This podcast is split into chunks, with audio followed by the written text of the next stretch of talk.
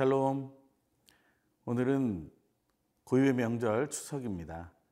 하나님께서 우리에게 주신 그 풍성함을 함께 누리기를 간절히 소망합니다. 하지만 상황 속에서 어려움이 있고 우리가 함께 만나지 못하는 또 그러한 상황 중에 있기에 마음속이 편하지는 않습니다. 하지만 우리의 편리함보다 서로를 사랑하고 또 서로가 더욱더 건강해지기를 소망하는 마음이 이번 한가위에는 있었으면 좋겠습니다. 그 마음을 가지고 오늘도 하나님의 말씀 속에서 우리가 해야 할 일이 무엇인지를 명확하게 알게 되는 그러한 하루가 되길 간절히 소망합니다. 오늘 하나님께서 주시는 말씀은 예레미야 40장 1절에서 6절입니다. 하나님께서 나에게 주시는 말씀을 듣겠습니다.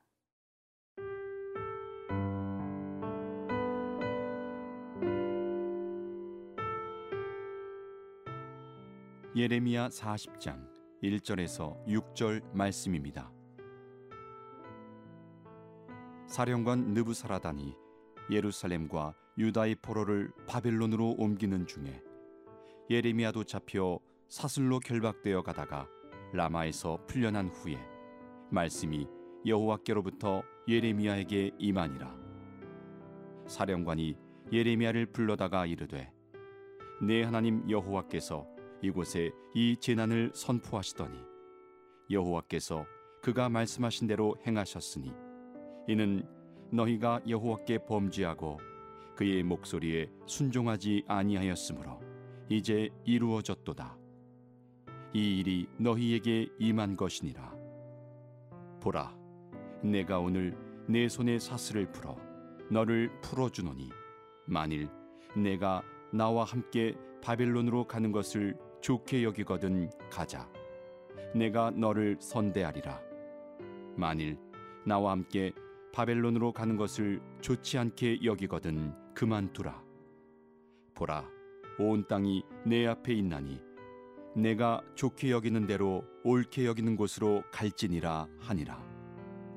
예레미야가 아직 돌이키기 전에 그가 다시 이르되 너는 바벨론의 왕이 유다 성읍들을 맞도록 세운 사반의 손자 아히감의 아들 그다랴에게로 돌아가서 그와 함께 백성 가운데 살거나 내가 옳게 여기는 곳으로 가거나 할지니라 하고 그 사령관이 그에게 양식과 선물을 주어 보내매 예레미야가 미스바로 가서 아히감의 아들 그다랴에게로 나아가서 그 땅에 남아 있는 백성 가운데에서 그와 함께 사니라.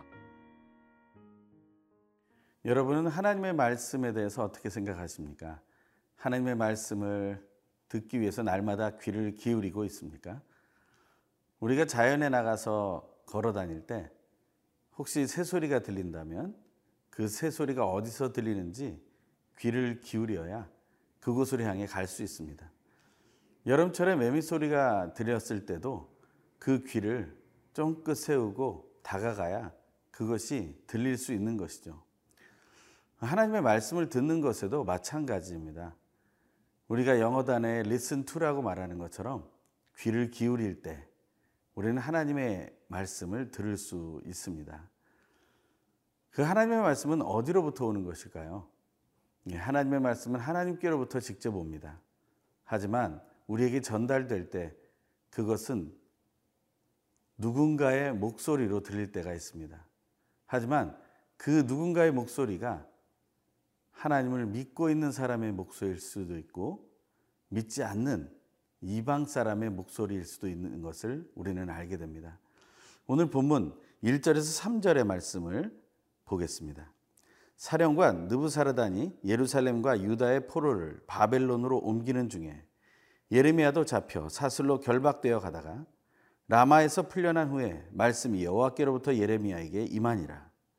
사령관이 예레미야를 불러다가 이르되 내 하나님 여호와께서 이곳에 이 재난을 선포하시더니 여호와께서 그가 말씀하신 대로 행하셨으니 이는 너희가 여호와께 범죄하고 그의 목소리에 순종하지 아니하였으므로 이제 이루어졌도다.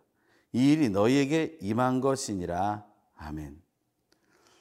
오늘 본문에 보면 예레미야가 사슬로 결박되어서 바벨론으로 끌려가려고 하는 장면이 등장하게 됩니다. 어, 원래는 어떤 상황이었습니까?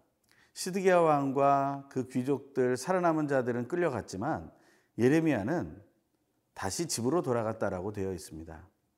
그럼에도 불구하고 왜 예레미야가 갑자기 잡혀서 가게 되었을까? 어, 성서학자들은 이것은 그 부하들의 착오였을 것이다 이렇게 생각을 하는 것입니다. 예레미야에게 내려진 말씀은 느부갓네살 왕에게로부터 주어진 자유롭게 하고 선대하고 평안하게 돌아가게 하라는 것이었습니다. 그 하나님의 말씀을 전하는 예언자에 대한 존중이 있었다는 것이죠. 그런데 예레미야는 갑자기 잡혀 사슬로 결박돼서 가다가 라마라는 곳, 꽤 많은 장소를 이동한 후에서야 풀려나게 됩니다.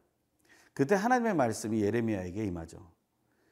예레미야는 계속해서 하나님의 말씀을 들었던 사람입니다. 저는 우리가 예수를 그리스도로 믿는 사람으로서 성령 하나님으로 충만케 된 사람으로서 이 추석으로 맞이하는 이 날에도 하나님의 말씀을 듣게 되길 바랍니다. 믿는 사람들이 하나님의 말씀을 들을 때 또한 그것을 전할 때 그것은 더욱더 힘이 써지기 때문에 그렇습니다. 여러분들의 말 한마디가 멀리 떨어져 있더라도 혹은 함께 하더라도 전하는 모든 말씀에 권위가 있고 그 복음의 말씀 속에서 생명이 살아나는 역사가 있을 것이라 믿기 때문입니다. 이번 명절 속에서 그러한 은혜가 있기를 간절히 소망합니다. 하나님 안에서 또 믿는 사람의 말이 전달될 때 믿지 않았던 사람도 믿음의 소식을 전할 수 있게 된다는 것이 오늘 본문 이야기에 나옵니다. 이 느부사라단이라는 사람은 바벨론의 사령관이죠. 그런데 그가 예레미야가 전했던 하나님의 말씀 그대로를 기억하고 있습니다. 그것을 증거한다는 것이 너무 놀랍지 않습니까? 이번 명절을 통해서 우리가 우리의 가족이나 친지들에게 복음을 전할 수 있게 된다면 비록 이 코로나19 상황으로 인해 교회나 예수를 믿는 사람들의 그 대접을 받는 것이 너무나 부족한 상황에 이르렀고 혹은 욕을 먹을 수 있는 상황에 이르렀지만 그래도 우리가 지혜롭게 증거할 수 있게 된다면 하나님께서 믿지 않는 사람을 통해서도 하나님의 은혜의 말을 전하게 되는 놀라운 일을 이루게 되실 것입니다. 하지만 조급해하지 마십시오. 언제나 하나님의 때에 그 일이 이루어짐을 믿으십시오. 오늘 하루도 하나님의 말씀에 귀 기울이는 우리 모두가 되길 간절히 소망합니다.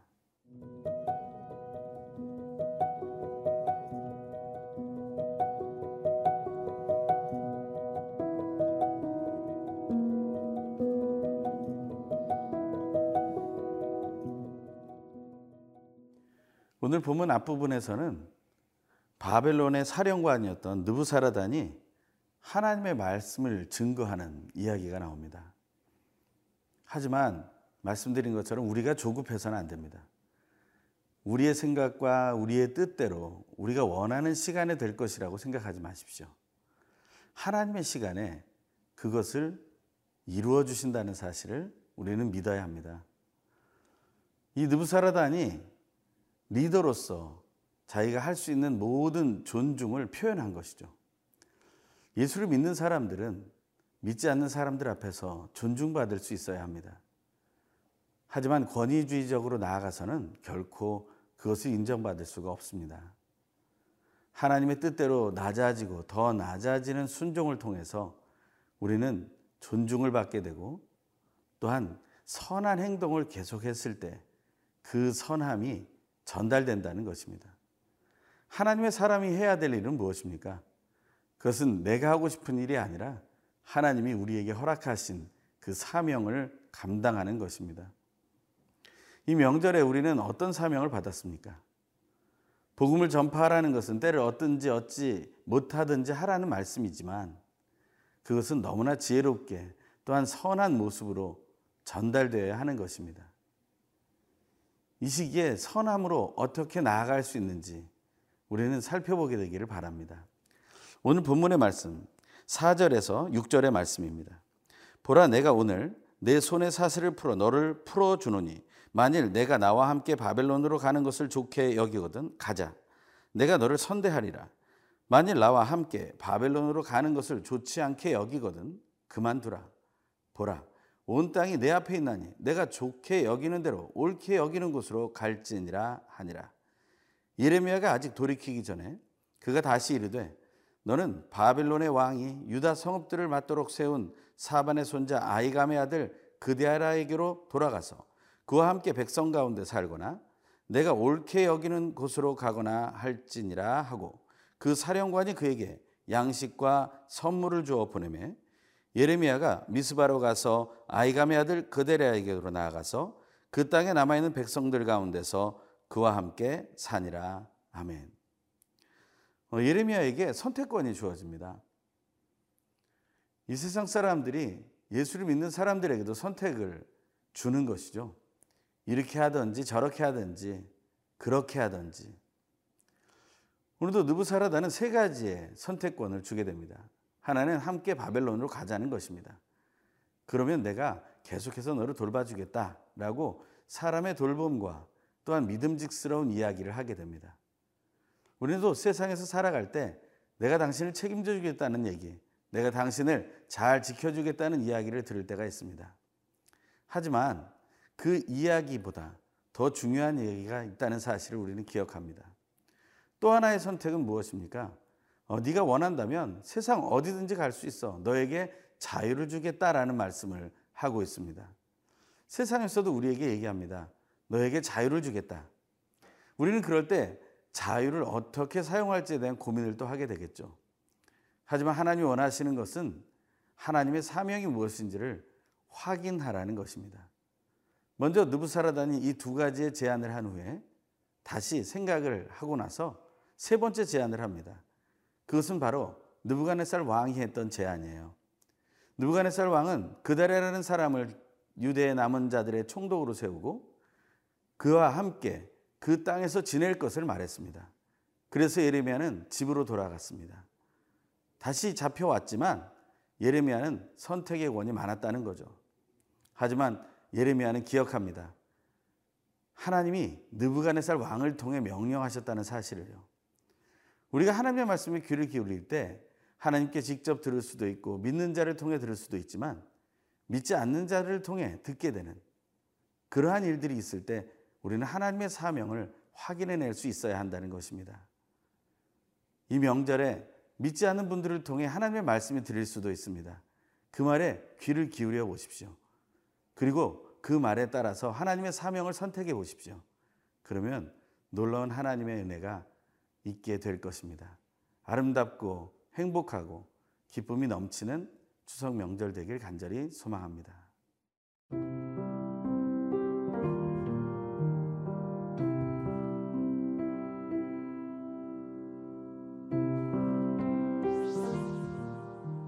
날마다 순간마다 말씀으로 임하시는 하나님, 우리의 죄악을 다스리시어 용서하시며 재앙 속에서도 사랑으로 지켜주시는 삼위일체 하나님을 찬양합니다.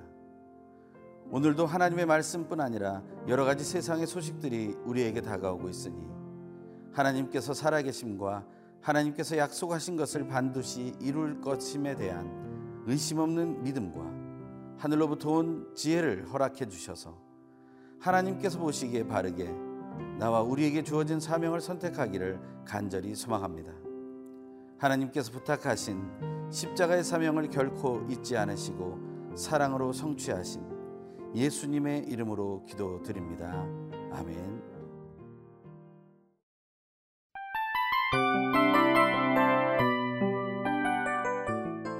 이 프로그램은 청취자 여러분의 소중한 후원으로 제작됩니다.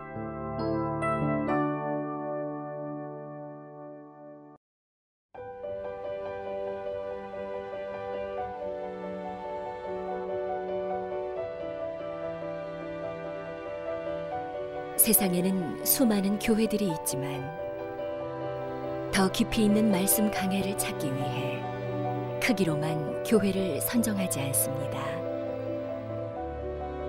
보다 좋은 영적 콘텐츠를 더 많이 나누기 위해 방송비를 받지 않습니다. 1년 365일 복음만 전하고 싶어서 우리는 광고를 하지 않습니다. 온누리의 복음을 땅끝까지 CGN TV와 함께 땅끝 선교사가 되주세요.